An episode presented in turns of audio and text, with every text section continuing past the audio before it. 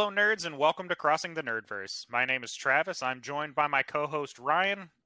Ryan, we missed you last week. Hope you had a good holiday with your family. Why don't you tell us a little about it? Oh yeah, I'm glad to be back this week. Uh, I missed missed hanging out with you guys for this. It was a good holiday season. Had a lot of fun. I got to uh, got to travel out of town. Got to see my dad and all the fam. All of us crammed into my sister's house. Made a mess. You know all the good stuff. It's always way more fun uh, to mess up somebody else's house for the holiday. Ain't that effect?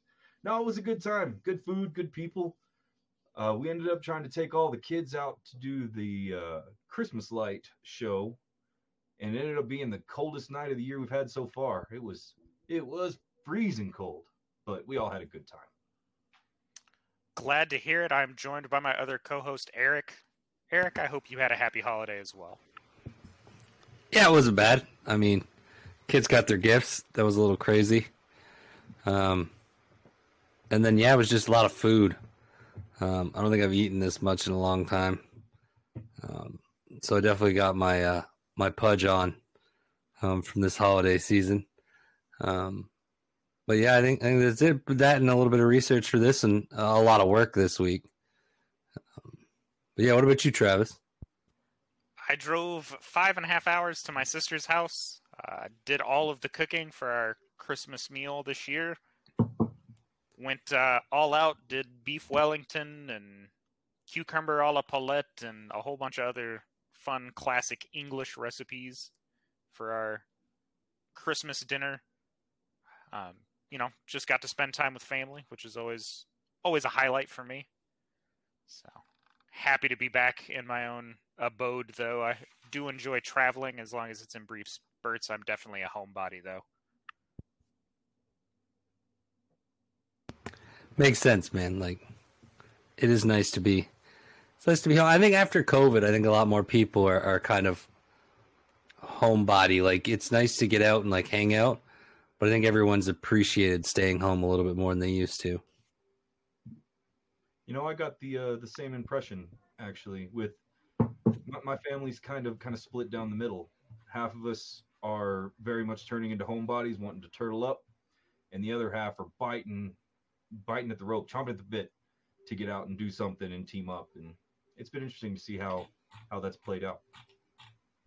I was gonna say I, f- I fell into the opposite camp in that regard. I don't always enjoy going places or feeling like obligated to go places, but always like knowing I have that option. COVID was hard on me because I was like, well, I can't just go anywhere, so here I am at the house with the dogs still. Yeah, I mean, it it was rough. It was weird not having the options. But um, speaking of which, that's kind of our topic this week is going to be um, COVID and sort of its effect on the nerdverse um, and all the different all the different parts of it um, that we kind of touched on briefly. Um, but it, yeah, it definitely definitely had a big big effect on everything um, nerd related compared to a lot of other things. Like I found it affected a lot of other industries. Um, it seemed a little bit more in the negative way, but sort of the nerd part, it really did boost a lot of things um, and sort of made it a bigger bigger industry and kind of um, I think it got a lot of a lot of people involved that would have never been involved otherwise um, without being locked in their homes. Um, and the first big one, obviously, that you have to talk about would have to be tabletop gaming. Um, that huge, huge from from COVID. I mean, like Wizards of the Coast was already seeing upticks because of things like um, that one TV show, Stranger Things. That's it. Never watched it. Don't hate me, people. Um, so D and D was already on the uptick, but like it saw a huge spike when COVID came out because there was nothing to do. Um, did you guys play a lot more D and D and stuff like that when COVID kicked up? So that's the interesting part with with our group, with our table. When COVID first hit, it it so wildly destabilized the schedule that we almost got no gaming done for Travis. What do you say? Eight months? Ten months? I don't know if it was quite that long. I know when it first struck, we spent probably two months solid without a single game. I think Ryan, myself, and uh, our our friend Bones would get together and create a myriad of characters. But I don't know if we got any real solid playing done. We did have two friends in the medical industry and another one in the travel industry, and they ended up working like 90 hours a week, it felt like. Mm-hmm. Well, and we we struggled to keep everything kind of going and keep everything on schedule. And even when we were meeting for games, we were having consistency issues. And so some people couldn't make it, other people's could make it for one weekend and not the next one. And so we ended up falling into kind of a trap of running a series of short running kind of campaigns, one shot stories, one shot adventures. And it ate up a lot of our time with where we were struggling to, to try to find a new a new vibe, a new way to do things. Wasted so many good, fantastic character portraits on one off characters. now would you say the the big issue though was probably you weren't into the digital thing too, like not just the time, but like you didn't have the digital platform yet because you both played mostly in person originally. So yeah, originally absolutely. Um, we've actually been digital since well before COVID. We switched to a fully digital format in I believe 2014.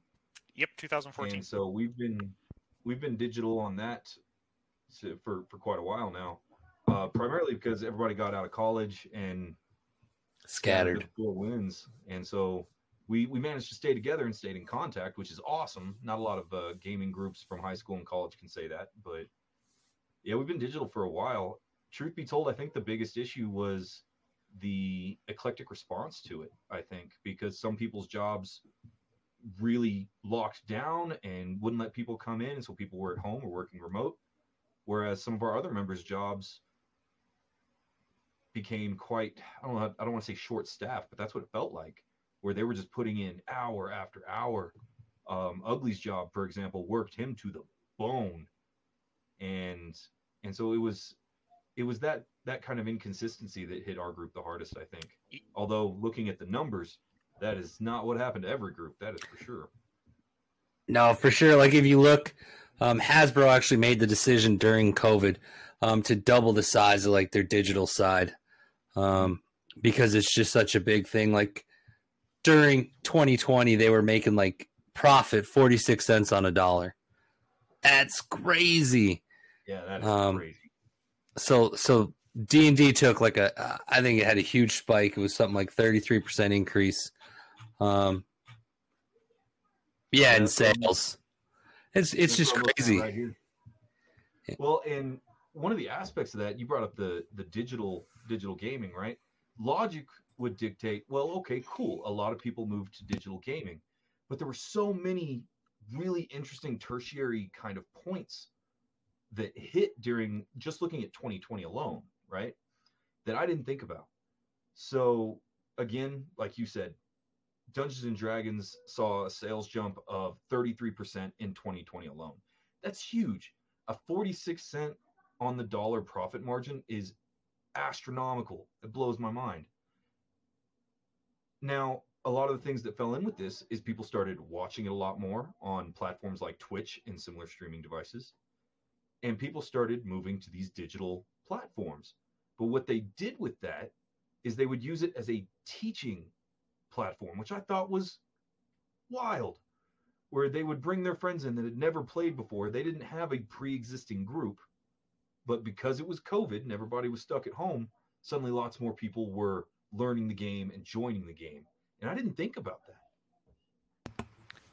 So I don't know if either of you heard when Twitch Twitch had a little bit of a, a hacker problem at one point, um, and they sort of released the incomes um, for the different streaming services, and one of those released was Critical Role.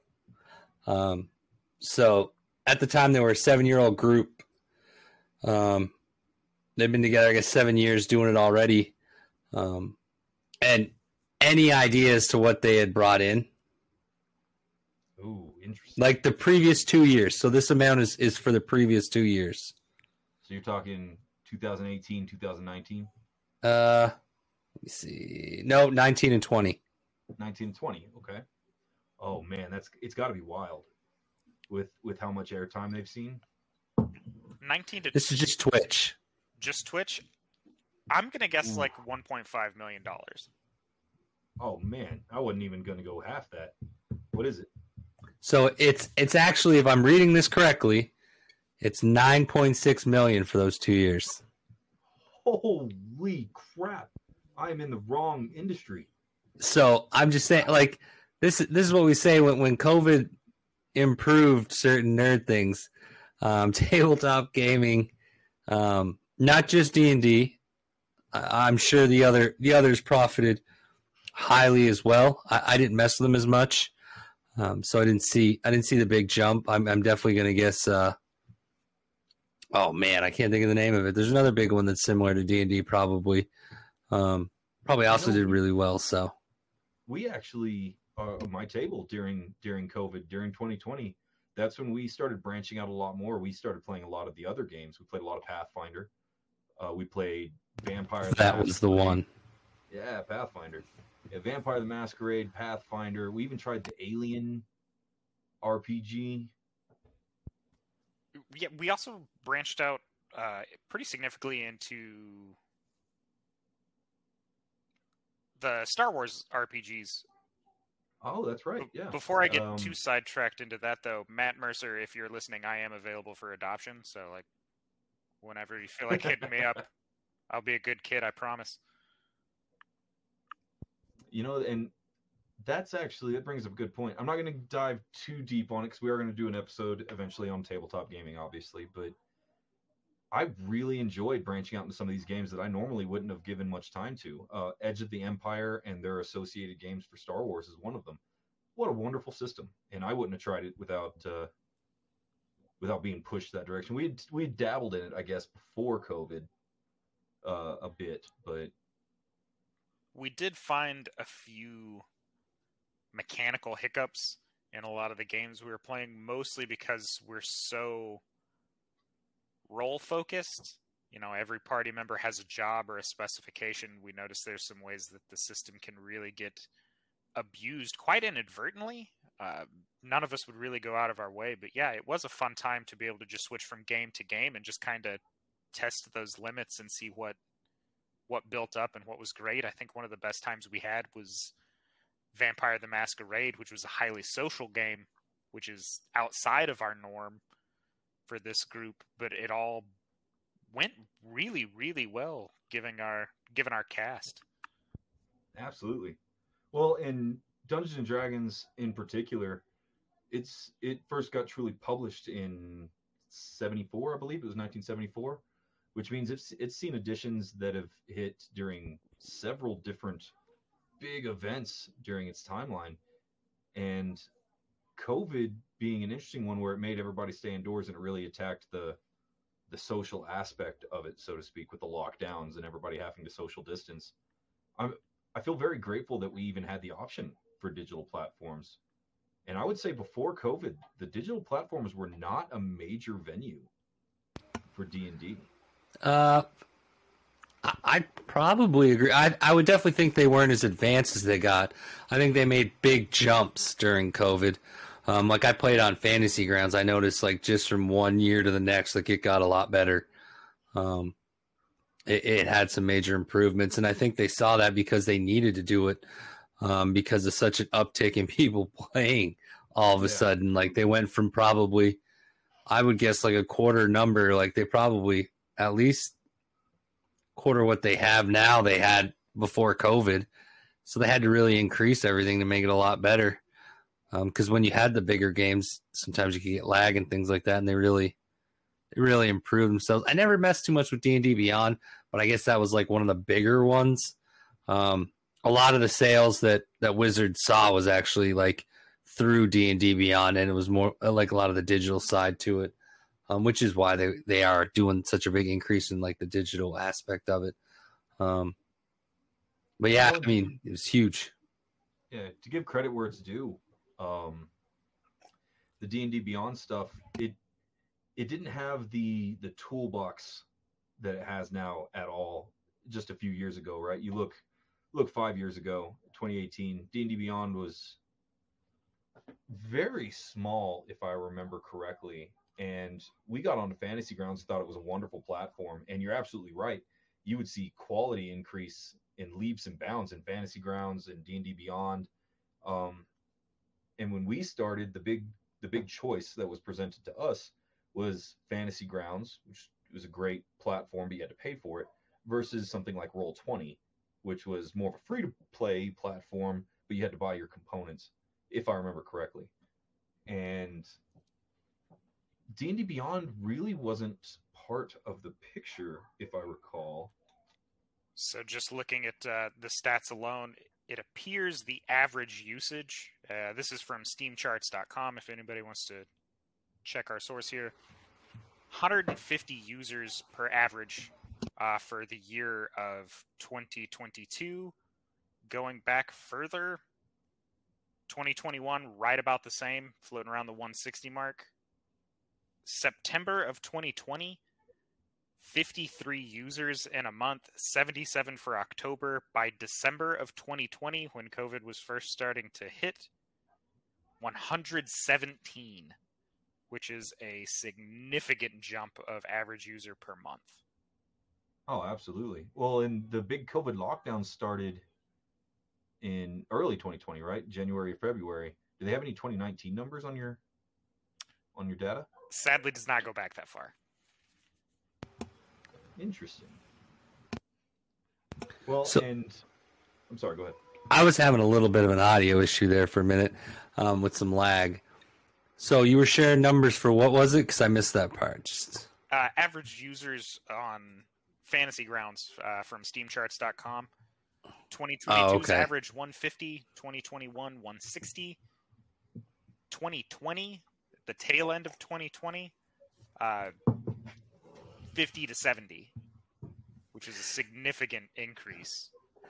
I was gonna say I was I was close. Instead of a fourth, it was a third. That's still that's that's crazy. I'm actually I'm really glad to hear that uh, so many people are coming to the game. Right? Like that's that's fantastic news. And I want, Well, Yeah, for sure. I want to say there's close to like almost 2,000 different play sets that you can use in Fantasy Grounds, like various rule sets that can be loaded in via a series of modules. So, I mean, pretty versatile Oh, Yeah. palette. and, and they continue to grow because they they let people know like if you want to take the time to like do do the coding for a game you like you can submit and stuff like that i think i've seen on there so they're they're smart with it um i was surprised that wizards went after d&d beyond and not um fantasy grounds but d&d beyond does have the bigger the bigger audience and it's more directly tied in i think to um wizards than oh, yeah, fantasy grounds was so Well, and their their advertising game is much more prolific, right? I mean, D and D Beyond is what half of the streamers use. It's what Matt Mercer and Critical Role uses, and so those that's the the tag on now. It, it goes hand in hand. Oh, we're playing D and D digitally. Let's use D and D Beyond. That's what everybody else is using. And so it was a good platform. I'm. I think my favorite part about looking at all of this is that truth be told, as far as RPG gamers, tabletop gamers, uh, like the three of us, we were extremely fortunate for for the pandemic during the pandemic because we could still continue to enjoy it, whereas a lot of other people did not have that that opportunity. Um, we were talking a little bit before the show started, if I remember correctly, about Magic the Gathering and and, and similar card games. And I honestly I feel for them because you're looking at Magic the Gathering, whose sales just tanked in 2020.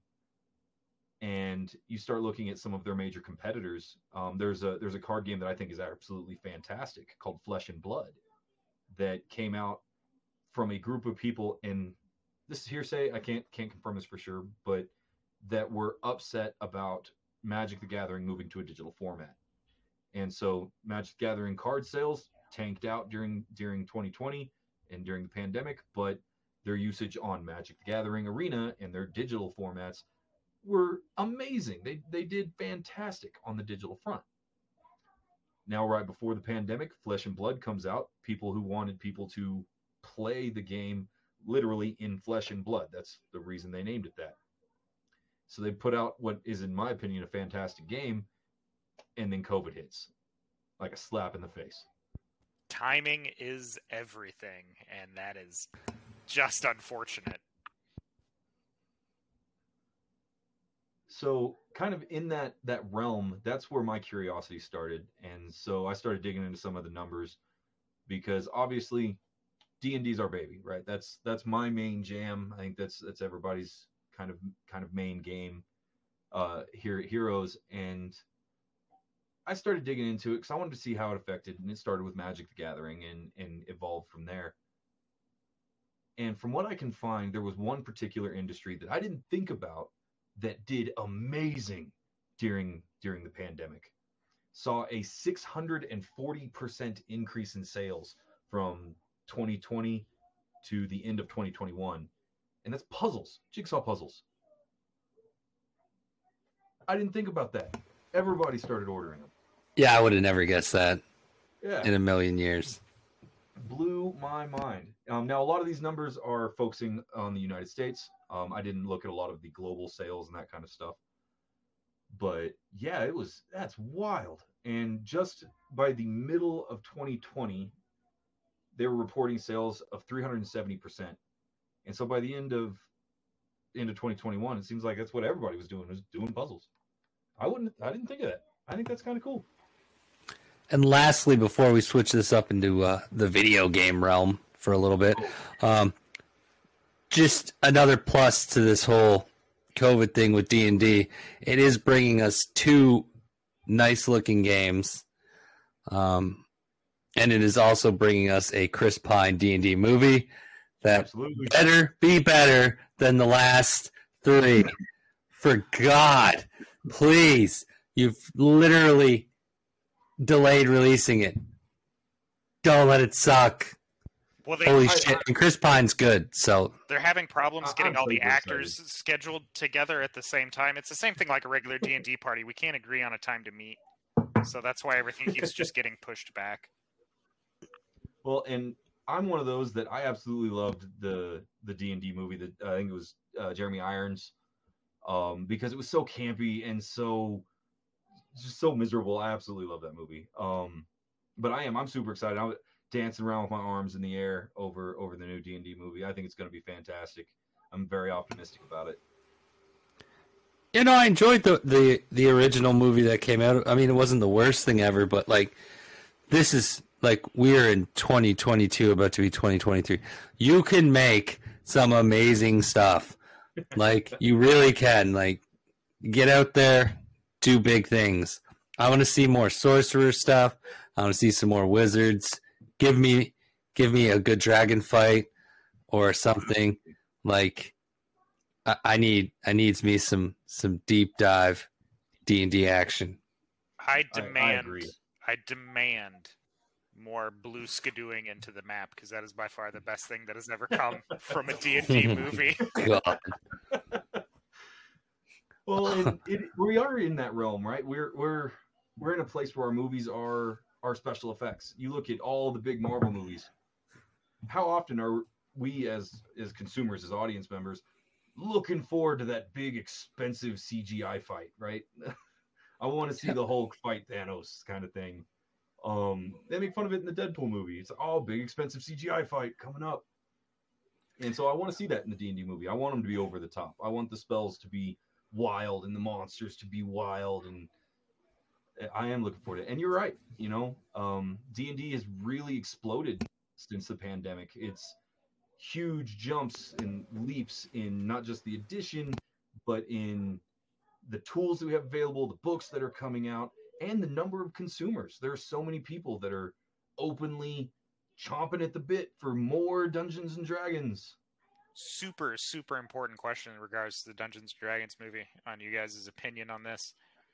Is it actually a functioning Dungeons and Dragons party if the wizard doesn't hit party members with a fireball?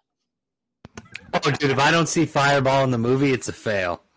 Hands I'm out. I'm out. At some point, dude.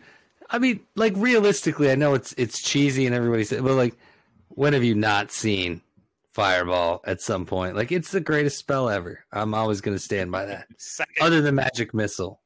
my man. I was gonna say second greatest spell ever. Fireball's good. Magic missile's the best. All right, so since we're talking movies, let's just go to movies. We'll we'll come back to video games. Look But at I- movies. I did I did pull up a little bit of information on, on like mainstream movies. Um and the biggest thing is is it just like that industry did not do well with COVID because it's very hard to make a movie while you wear a mask. Um so especially if you got a distance.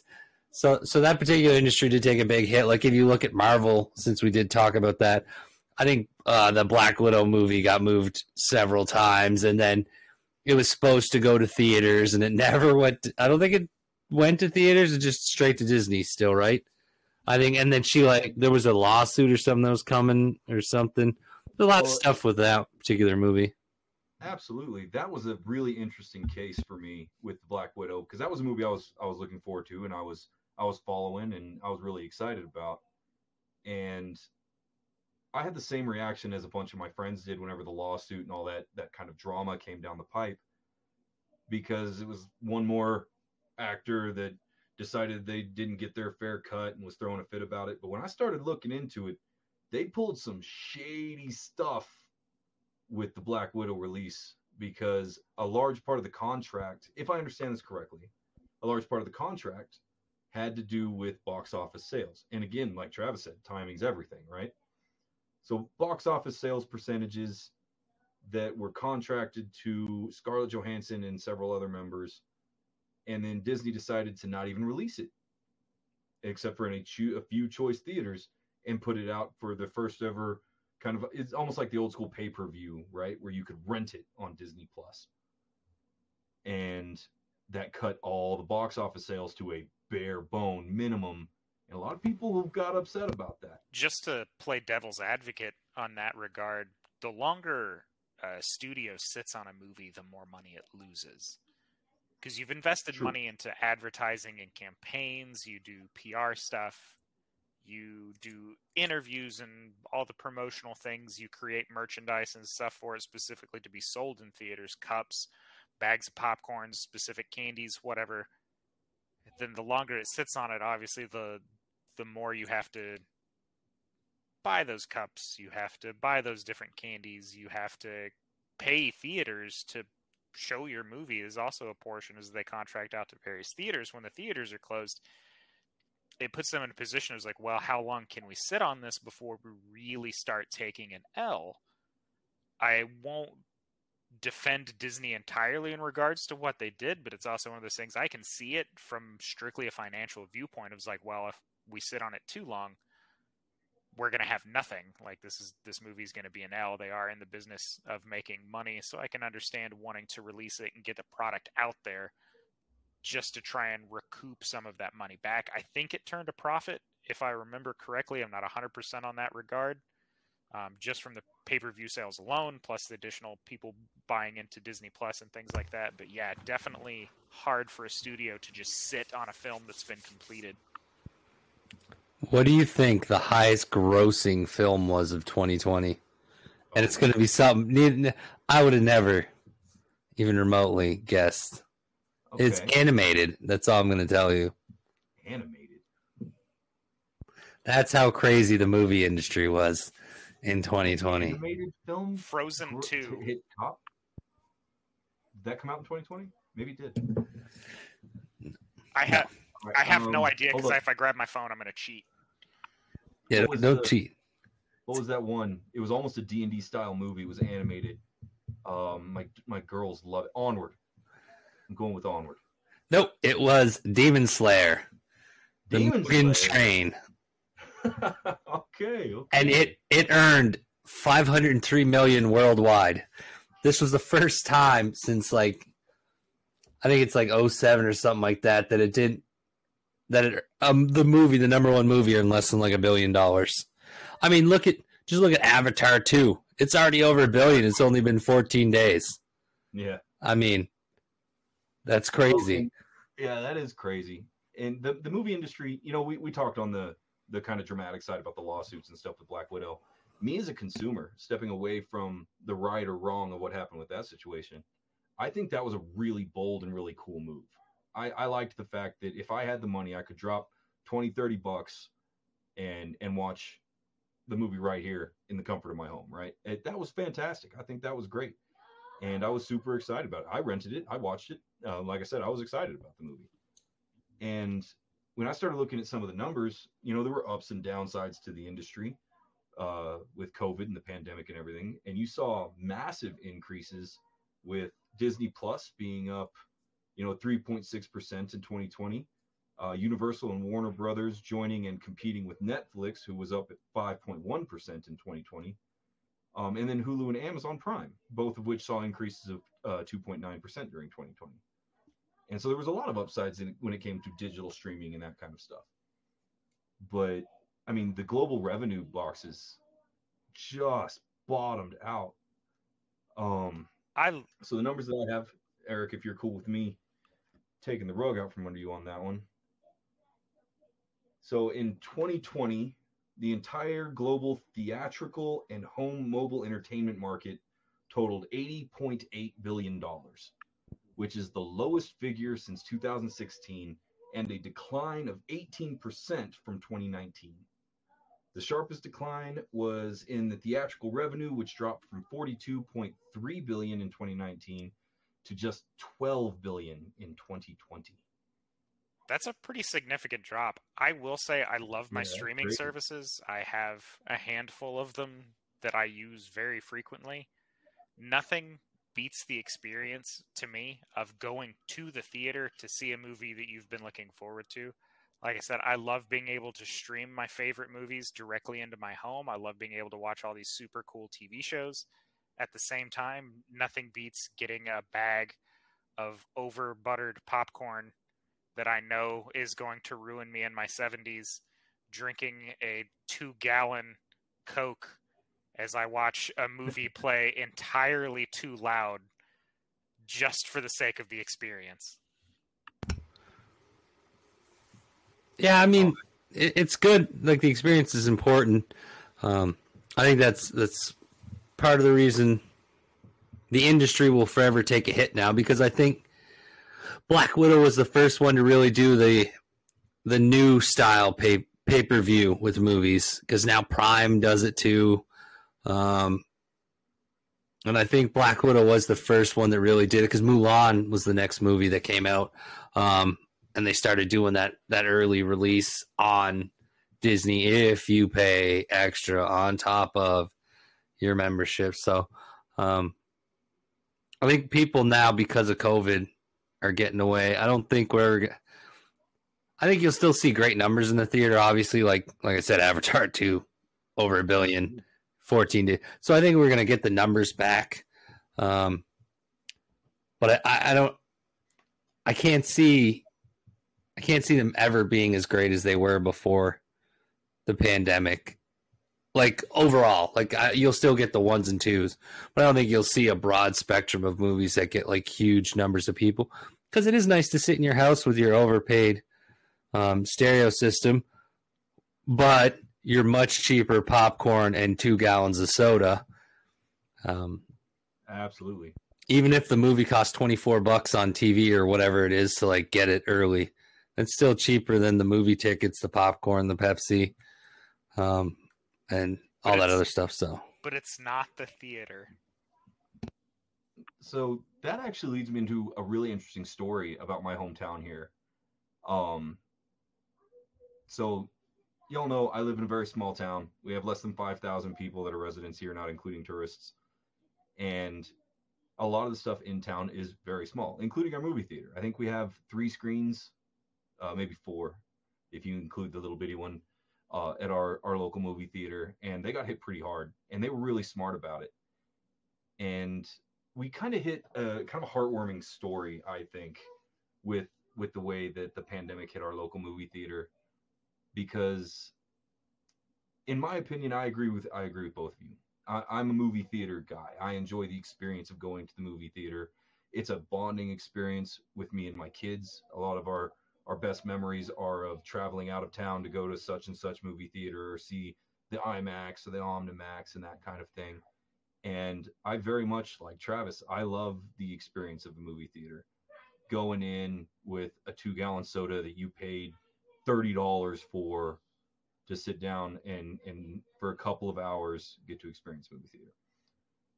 Our movie theater actually shut down during the pandemic and decided that was the moment they were going to choose to do the renovations. They all new seats, all new screens, new digital projectors, full bore upgrade. And in order to help recoup the cost of that, they ended up doing a curbside pickup where you could still get their popcorn in these gigantic five gallon bags, wildly over buttered. You could still get their candy, buy bags of ice. And I actually saw a lot of the people that were in my my village really rally behind that where they would go and they would buy these giant bags of popcorn and all the the movie going stuff from the curbside at the movie theater to help them carry through not just help pay for the upgrades but to recoup the costs from shutting down during the pandemic. And i think that's really cool that people were really willing to do that uh, was a really interesting way to go, especially looking at so many other towns across the United States that their movie theaters simply didn't survive it, just shut down. The movie industry is always going to have this this love to it, though. People are always going to come back to it. Like I said, they're still they're still going to make money. Obviously, they're still gonna it's still going to be there. I mean, it's not going anywhere. I just I I don't I don't think as much money will be put into it as it was before because of this new digital age with the new digital stuff coming out. Um, Absolutely. So it's gonna be it, it's gonna be interesting to see how it goes. Like I think I think Avatar's like the is is going to be an interesting way to like look at stuff um, going forward with theaters because I think a lot of people for a long time didn't want to go to a movie more than once um, because of COVID. You're already risking it per se going to the movie once. Um, so now a lot of people don't like to go out as much. So I think people are going to look at movies once instead of more than once, which is why I'm saying the numbers will probably never be what they were. Um, but Avatar is obviously showing that I'm wrong to a point, like with blockbuster movies. Um, and just to throw it out there too, the big, the first movie to really have a huge, huge release after COVID was Spider-Man: No Way Home. Oh um, yeah. And by the way, I'm by no means on a Marvel based website getting my information, just in case anyone out there is wondering, because I keep bringing. but has even directors have stated like Marvel just they keep pouring movies out that are just making money, whether they're real movies, have some said or not. Um, is not something we're here to discuss, but uh, yeah, it's just I found that to be interesting. I think it was uh, the first movie to make over a billion after um, the pandemic. So oh, yeah. also also during the pandemic, they did decide to stop releasing um, box office figures. Oh, Disney, Disney, and Universal both decided that during COVID because I guess it got so bad.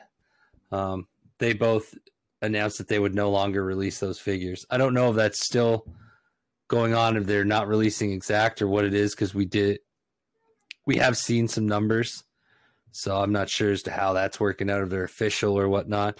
Um, I don't dive too deep into movies. Usually, this is the most I've dived in in a long time. So probably to protect investor confidence. If I were a gambling man, especially around the pandemic, with as much money as dropped out of the the movie industry as far as ticket sales go, I guarantee you that was a move to keep investors from being in that like panic state of showing a drop in ticket sales. Oh, absolutely. Well, it, that's it's interesting when you think about the fact they're not releasing those numbers while we're looking at percentage based figures for how they did during 2020 or 2021. That's that's wild. Okay. Yeah, well, I mean, in here it's stating that they there was a prediction early on that they'd lose about five billion um, at the box office in in March of 2022 or 2020. Sorry.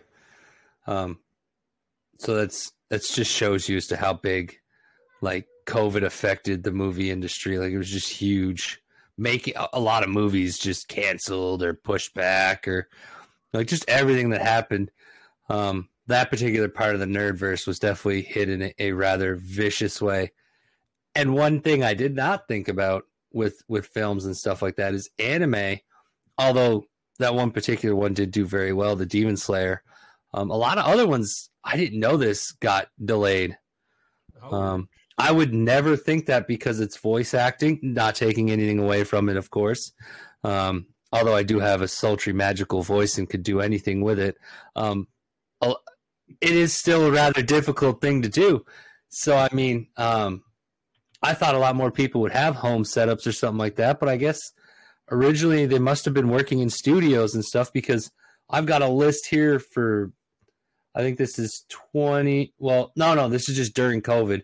And like I'm just seeing like dozens and dozens of movies and and shows that were delayed um due to COVID. And I thought that was rather interesting considering it's animated. Ryan and I actually share a mutual friend who does voice acting, and yeah, it big big hit as far as voice acting goes, for the simple fact that a lot of that storyboard aspect of it was all held in person at a studio. You had to have active feedback on what you were doing, and that digital format didn't always necessarily transition very well to that dynamic mostly because people weren't getting, I guess, the right feel for it, I believe is the way she described it in regards to voice acting. So, yeah, I can see how even animated studios suffered a pretty significant blow just from not being able to have that in person interaction to get things recorded, you know, to get those storyboards done, to get the animation flowing. You know, it's uh, it's interesting that you bring that up. It didn't occur to me till till you said that. Um, the book that I'm working on right now, I've been talking to a few people that brought it to my attention and putting it on Audible and having it having it a, as a as an audiobook. I never really ventured into that realm. I didn't know a lot about it. And it turns out that it's really boomed since since the pandemic because before that there was still a lot of the old way of doing things. Like Travis was saying they would bring you into their studios. They would use their equipment and you were expected to go to their location. And then during the pandemic a lot of audiobooks got created using home setups and, and home equipment that are doing very very well. I never considered that aspect or that that avenue with how covid affected a lot of that so even on the the literature front the the audiobook front had some wild changes with that Eric, I think he's asking you to record his audiobook for him once it's done. I feel like that's where that was going. I, I'm always here um, to do whatever as long as people get to hear me. I just I need that attention. uh, he's got that sexy voice that's what it is But the last big one that, that I've got to bring up um, with this is sort of the video game industry. Um, it kind of went the way you would figure. There was improvements, um, but it it definitely wasn't exactly because when PS5 and it was Xbox One, right? Like that was the name of it. absolutely yeah, yeah. Was it? I never remember. I thought it was No offense, Microsoft, but I thought it was I just like Halo. Series X. Yo, that's it. Yeah. Yeah. So whatever. The newest Xbox Series X. Uh, when those two came out, um, there was a lot of issues in regards to like pieces to make them and stuff like that. So unlike previous releases like the PS4 and stuff, um, they were very difficult to get. So that was the main thing that affected their sales. Um, there was a lot of pirating that happened because of it. So a lot of people were getting them and selling them on the side for way too much. You know, I didn't think about the actual getting the parts and construction uh, of of the consoles and stuff. That that must have been a wild time in that particular industry. Manufacturing of microchips was at almost a standstill. Just to the simple fact that you still have to have copper conductors for a lot of these, and the two largest copper producing, like UA rated pure copper producing mines, closed entirely. And you're talking about an industry where so many things are reliant upon copper. We use copper in so much stuff that it's a little ridiculous at this point and that's when alternatives started really becoming a big boom like you're seeing aluminum grade chips coming out to the forefront of the market just because aluminum's easier to produce so just to get into the massive industrial side of how that impacted the nerdverse yeah that copper shortage huge impact on the gaming industry i spent close to two and a half months searching for a PlayStation controller because for whatever reason the uh, one on my wife's console, she's the PlayStation player in our family. Controller went out and for a solid 2 months she could do zero gaming unless she wanted to list lazily to one side of the screen. Well, and those kind of shortages always bring out some of the worst villains in the nerdverse, right? You had the scalpers move in and take what little supply there was, buy them all up, and suddenly they're doubling, tripling, quadrupling the price, trying to sell them on uh, on open sites. On a happy note, in regards to the pandemic and video gaming, I actually discovered a new passion that I have in video games that I never thought I would get into, and that's completionist and achievement hunting. Interesting. Okay. Ryan can testify to the fact that I'm a very like let's hit the story and go kind of guy when it came to video games. I was like, let's get the story done. I want to learn all the things and then I want to get the super cool gear. And that was it. Those were my highlights. And through the pandemic, specifically with one game in particular, Red Dead Redemption 2, those of you that have not played it should go out and get a copy immediately. It's an amazing game. I got into completionist so bad on that one. I'm out hunting dinosaur bones. I'm chasing coyotes through the brush. I'm roping things just to get to the extra gear that that provides. Not that it provides any bonus, but just for the sake of having it, I turned into such an achievement hunter. Yeah, so video games though, like they, they did have a, a nice uptick um, during during COVID. Um, they set new like 2021 was the big year. Like they just set records left and right, especially in the U.S. Um, Call of Duty, of course, came out with another new game, so everybody had to buy that up, and Oh yeah. especially with the competitive gaming being what it is, Call of Duty's as as just getting crazier. And if I'm not mistaken, they mostly play it on PlayStation. I think some of them can play it on computer though. Um, I don't know. What's what's up, Travis? I see you there. I was kind of shocked that during the pandemic you didn't see a downtick in esports because a lot of that was done live, right? You brought your teams to a centralized location and everybody played in front of their proctors and various other teammates. I was really expecting e gaming to shut down entirely, and they miraculously found a way to work around that. They had remote proctors, they had teams, you know, be able to remote in with uh, was anti cheat software installed. You know, that's that's actually super interesting because, like you said, the the anti cheat software and the competitive gamers coming in remotely, you saw a lot of really interesting things happening with that. And one of the interesting parts for me cycles back to what you were talking about with the movies earlier, uh, where you didn't want to scare away investors. That was a major problem in competitive gaming during 20, 2020 and 2021 because they still wanted to have the the major competitions. They still wanted to have the the major meetups done remotely, like you were just talking about, but they couldn't get sponsors or investors for the pots.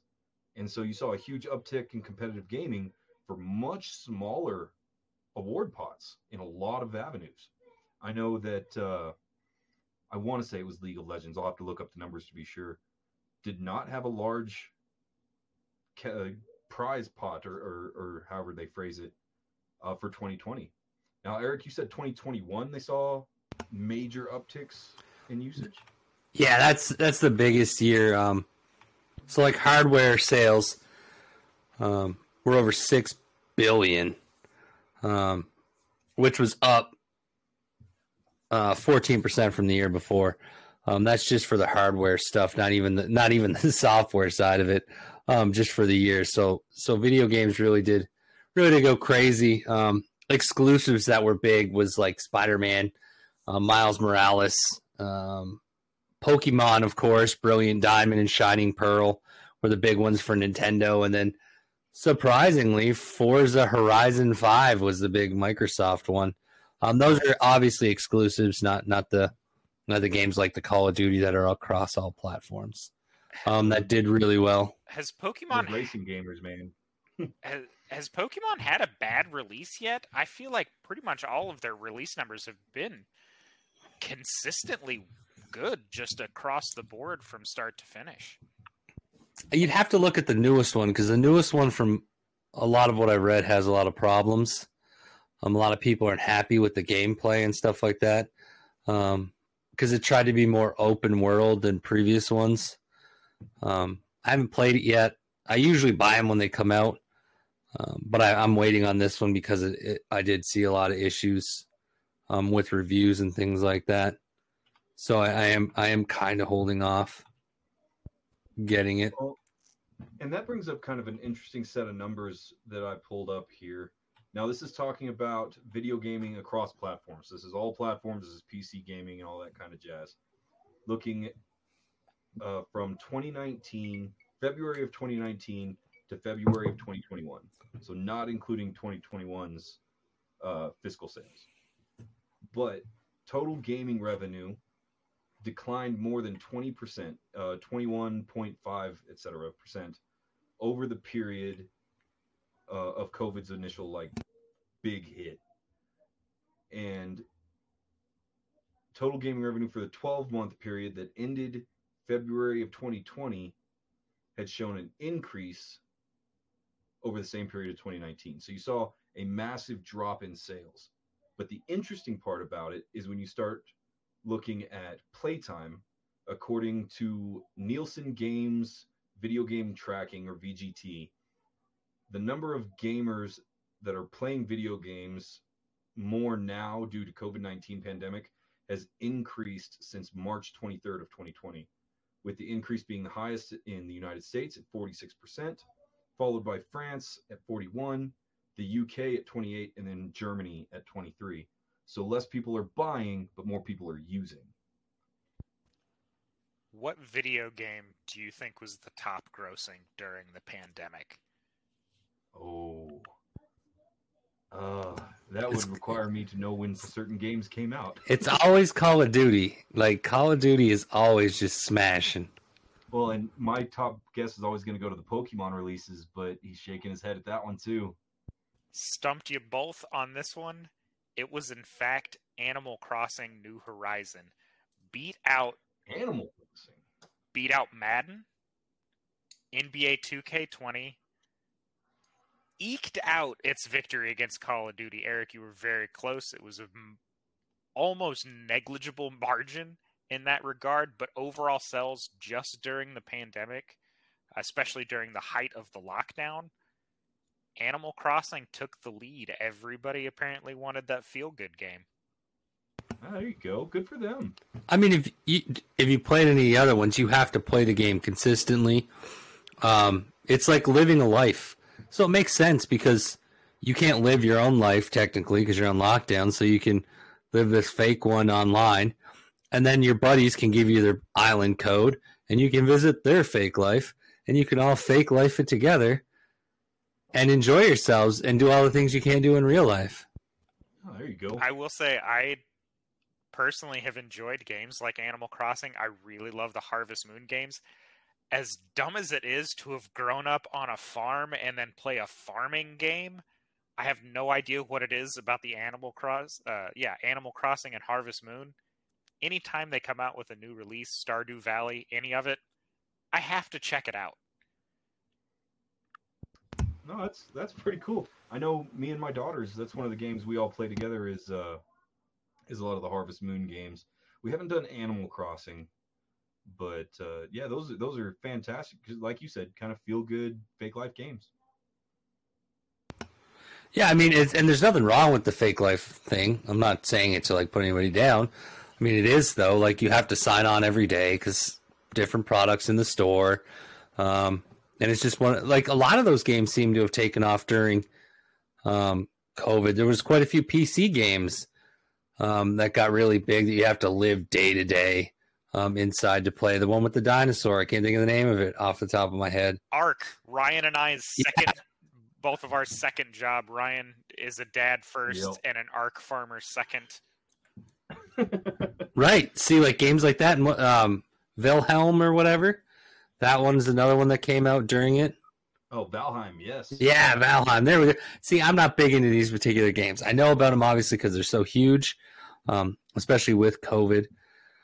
So I, I know of them. I've seen the videos. I played a little bit of Ark, but it's just not my cup of tea. Um, fun fact. Yeah. So know, fun fact about me: I am a bad luck magnet when it comes to Valheim. Ryan got so many good laughs watching everything just hunt me down in that game. Something unmerciful. that's, that's a fact. That is a fact. Um, you know, in, in, in regards to these games, it's really interesting because you have a lot of these. I, I, like the way you put it. It's your it's your second life games, right? It's your fake life games because you do you have to log in every day, feed your animals, water your crops, do your stuff, and it becomes very engrossing. But we also saw a huge rise in using a lot of the simulator games, right? Because you had uh, a lot of the aircraft simulator games got really big during the pandemic. Power Wash have, Simulator. Yeah, Power Wash Simulator got huge. I mean, even the stuff like Farming Simulator, whatever they're on now, Farming Simulator 17, 200, whatever. Um, you know, a lot of these games where the point of it is simply to experience an approximation of this this kind of lifestyle and kind of like Eric was talking about, a lot of these aren't what I would call my cup of tea, but it's wild to look at how popular they became once everybody was just kind of at home. It let you live outside without being outside. Absolutely. Well, and you need a certain a certain mindset for these kind of games, right? It, one of the things that my gaming group pokes at me all the time about, I like fishing in video games. Absolutely love fishing we could be in a video game where the purpose is that you are part of a team trying to stop big bad evil guy from destroying the world and everything's hurried and, and eclectic and if i see a spot where i can play a fishing mini game you better believe i'm going to run right over there and do it derails and... the entire process eric don't let him don't let him like trick you into thinking he just enjoys the fishing mini game we will full pause whatever we're doing because Ryan's going to have to go get his fishing in. I believe it. I it drives me nuts that some games do though. They put a lot of emphasis on fishing. Some of the online games, you have to like New World. I think it was that I played for a while. Like there's an emphasis on the fish. Like I don't, I don't want to fish, dude. The, I don't want to the big requirements I have for a video game, I'm a simple man to find enjoyment in a video game. And Ryan has heard me say this before. I need either a dodge roll or a jump button. You will please me to no end if I get both, but if I can have one or the other, you have become a complete game. And I don't care what it is. It could be like Battle Simulator 8. If I can't make a dude do a dodge roll, I'm out, man. I'm done. I think it should be there should always be something there. Like a big thing with Assassin's Creed, I always loved um, was the way you could block an attack right away to take somebody out.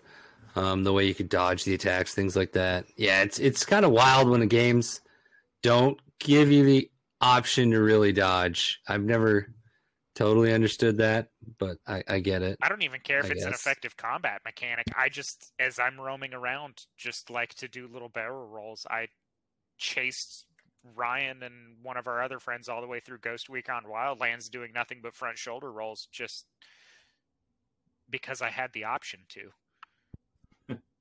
you know what? That's uh that's an interesting point. We do have a source material we haven't talked about yet. What about you guys? What was your uptick in in gaming during the pandemic? What was your your go to? I got back into D and D real heavy. Um, I I created a world, um, designed a lot of homebrew, a lot of items. Um, I actually found a nice website where you could make it look like the book releases, so it had that the page feel to it. Um, and you could even break it down so the lettering looked the same. Um, so I got real heavy into that um, during COVID. I met some new people, um, and then actually started developing Heroes of the Nerdverse shortly after all of that um, during during the pandemic. Ah, so there you go. That's something the three of us can all be super excited about as the pandemic gave us Heroes of the Nerdverse. And I know I'm loving being part of this brand. So bonus. My big thing, and I think I shared it with quite a few uh, people I mean, across the globe, considering how widespread this particular brand is, but I found a renewed passion for painting Warhammer miniatures. Definitely one of my favorite, just kind of sit down, I'll throw on a podcast, which surprisingly enough showed massive into, uh, upticks during the pandemic, was podcast views. Uh, was something I was going to talk about briefly, not that. Um, we skipped over because we did talk about Critical Role, which is a, a, huge one in regards to the podcast world. But yeah, I got uh, I got back into miniature painting and have slightly slowed down now that I'm back into a face to face office job. But definitely one of those big passions I have in regards to the nerdverse is that model painting. I absolutely, absolutely love it. All right, this one's kind of running long, but the last thing we have to mention Henry Cavill doing the 40K. Excited? Not excited? What's the verdict? I am absolutely excited about it. Henry Cavill's been under the microscope for a lot of stuff recently, right? There's a lot of talk about Henry Cavill is leaving DC or Henry Cavill is leaving The Witcher or or whatever. And Henry Cavill's always been kind of a, a, hero in my head when it comes to the nerdverse because he will openly talk about his his nerdy side, right? He he knows the lore for a bunch of stuff. He plays 40k. He knows what he's doing. And so, am I excited to see him in the 40k? Uh, a movie, right? The 40k movie. No, it's a te- show. Yeah, it's a television no, it's series. A television it's gonna be a serialized episodic. Even better. Yeah, even better. I'm I'm super excited for that. I think he's premium. Um, I what no matter what they cast him as, you know, they could put him in as the Emperor, they could put him in as Papa Smurf of the Ultramarines. I I'll take anything. I'm excited about it. Yeah, I'm I'm hyped. I'm already on the hype train. Even if it's terrible, like even if it comes out and it's just bad, I'm gonna be excited to see it. I love everything 40k related. I listen to lore videos constantly. I con- I'm harassing Ryan on a regular basis with all the fun lore things that I found out about 40k. It's definitely definitely on my watch list. So Henry Cavill, here's to you. Oh yeah, super exciting. Yeah, definitely uh king of the nerds at the current moment, I would yep. say. King of the nerds. Everything the man touches turns to gold. Okay, I, I do have one more question then before we go. Who was King of the Nerds prior to Henry Cavill, though? Not me. Hmm. huge, huge okay, underground okay. success, just globally. Yeah. You guys don't even know. Like honestly, though, like if you really sit and think about it, who was? Because you can point at certain things, like there's the um, I can't think of his name that played D and D, so that was kind of cool and nerdish. Yeah, Vin Diesel, like, who was?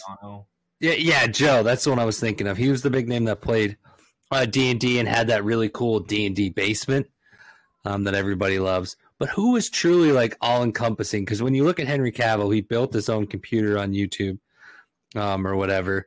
Um, he loves The Witcher and he played the games. Um, he's got a cool story about like how he wanted to be Superman and very passionate about it. Like I can't think of any actor or actress, to be fair, either or um, or Tree, whatever you identify as, um, that came before Henry Cavill that might have been as nerdy as him. See, I Karl think the Urban. only yeah, Karl Urban's definitely up there in King of the Nerds. He has been in I... so many nerd related things; it's absolutely ridiculous. And he's always under the radar, right? Like, but I'd be curious, like, were they passions of his? Be curious because I did love him in all those movies, like Doom, Judge Dredd. Like I like Doom. I thought it was good. I thought he was better than The Rock in that movie. Like to be totally honest with you, like I don't think The Rock's a horrible actor, but I definitely thought that Urban carried that movie. Um, the Priest, that's another good movie. He didn't have a huge part in it, but um, he he was, was the main bad guy, so it was kind of cool. I would say if it was entirely my call before Henry Cavill, I would give King of the Nerds to Vin Diesel. Vin Diesel was an avid D and D guy. He had character names drawn on on his characters' tattoos. He did the Witch Hunter, last Witch Hunter movie. Um, was very vocal about his his nerddom and was very open about belonging to our our you know culture here. I would say pre Henry Cavill, I would give King of the Nerds to Vin Diesel, although Karl Urban is up there. Honorable mention as King of the Nerds, Dave Batista. One of his hobbies is collecting comic book or old school like TV show related lunchboxes. He's a big merchandise nerd in that regard of like the old school Batman lunchboxes, Wonder Woman, all of it, you know, DC Marvel doesn't matter if it's those old tin lunchboxes with your favorite cartoon characters on it. Got to give him an honorable mention. Oh yeah, I love love merch nerds. Those guys are great. Yeah, no, I mean, I think a lot of us are. If you're a nerd, eh, you you do collect merch and something. Like I collect a lot of random action figures. Like I got some from like My Hero Academia. I've got I've got Spartan. I've got like Transformers. I've got man. I collect like whenever I see the little things, like I gotta I gotta grab them up. So I I feel like merch is very important in this. Go ahead, Travis. I was gonna say I've got like four thousand dollars worth of Warhammer stuff sitting behind me. oh, oh yeah. I mean, you look at you look at my my my office, what we call the dungeon down here, and it is it's just it's a field of merch. It's hundreds of books and D and D manuals and all the art and the banners and yeah, I'm a sucker for merch. And with that, we're going to start bringing this into a bit of a close. Um, make sure that you are checking us out on all different things. Um, we're on we're on Amazon, we're on Apple, um, Spotify, um, crossing the Nerdverse on any of those. Um, we're also on Anchor. I, I, do know that that that is uh, not one. Uh, most people use the big three, um, so we've definitely we're definitely on there. Um, don't forget to check us out on Twitter. Uh, we have at capital CTN underscore podcast. Um, that's our, our one, our personal one for this particular podcast. Bring all your information, bring your questions, bring your, bring your insults, bring your, bring your whatever you want. Um, we also got at H Nerdverse if you do want to reach out to the to the brand um, and check out the the whole thing and then we're also on uh, Facebook. In regards to Facebook, it's just the um, here's the Nerdverse group um, that encompasses everything. Uh, we're all admins on there, so um, if you reach out and you want to get information, um, please do. Everything we talked about, I know all my information. I keep all the links. Um, so if anyone wants to see or hear or know where I got any information from, feel free to reach out. I can share and do anything with that. Now, anything else, Ryan, that you want to throw out there? Well, it, I do want to encourage everybody to check us out, especially on on Twitter and Facebook. We want feedback. We want everybody's ideas. We want to hear from you. Even if you want to just jump on and tell me Ryan's voice is stupid, that's cool. There's platforms to do that. So please reach out to us. Uh, we're always excited to hear from from all of our listeners. So, all right, Travis, get in there. What do you got? You're muted, bud. I sure was muted. I don't think I have anything to add other than like, share, subscribe. Make sure you follow us on social media. And thank you for joining us for yet another episode of Crossing the Nerdverse. It's always good to have you with us.